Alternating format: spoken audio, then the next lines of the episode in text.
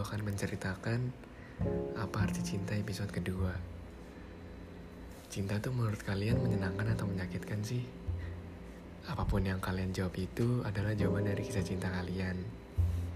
Mungkin kalian pernah disakitin, atau juga pernah bahagia di mabuk asmara.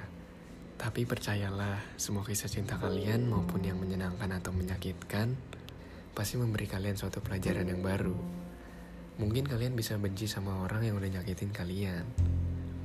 Tapi jangan pernah mencoba menjadikan kebencian sebagai titik buat move on. Karena walaupun kalian berhasil move on, hati kalian gak akan tenang. Kalian akan membenci satu orang itu dan ketika kalian membenci orang lain, itu gak akan membuat hidup kita makin bahagia.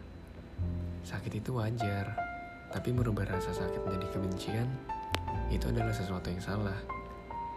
Semua orang pasti punya alasan kenapa dia melakukan hal tertentu. Dan kita harus menghargai itu dong. Jadi jangan terlalu lama disedihin. Karena di dunia ini masih ada banyak banget hal yang bisa kita bahagiakan. Dan ingat, akhir dari suatu hal bisa saja menjadi awal dari sesuatu yang sangat besar.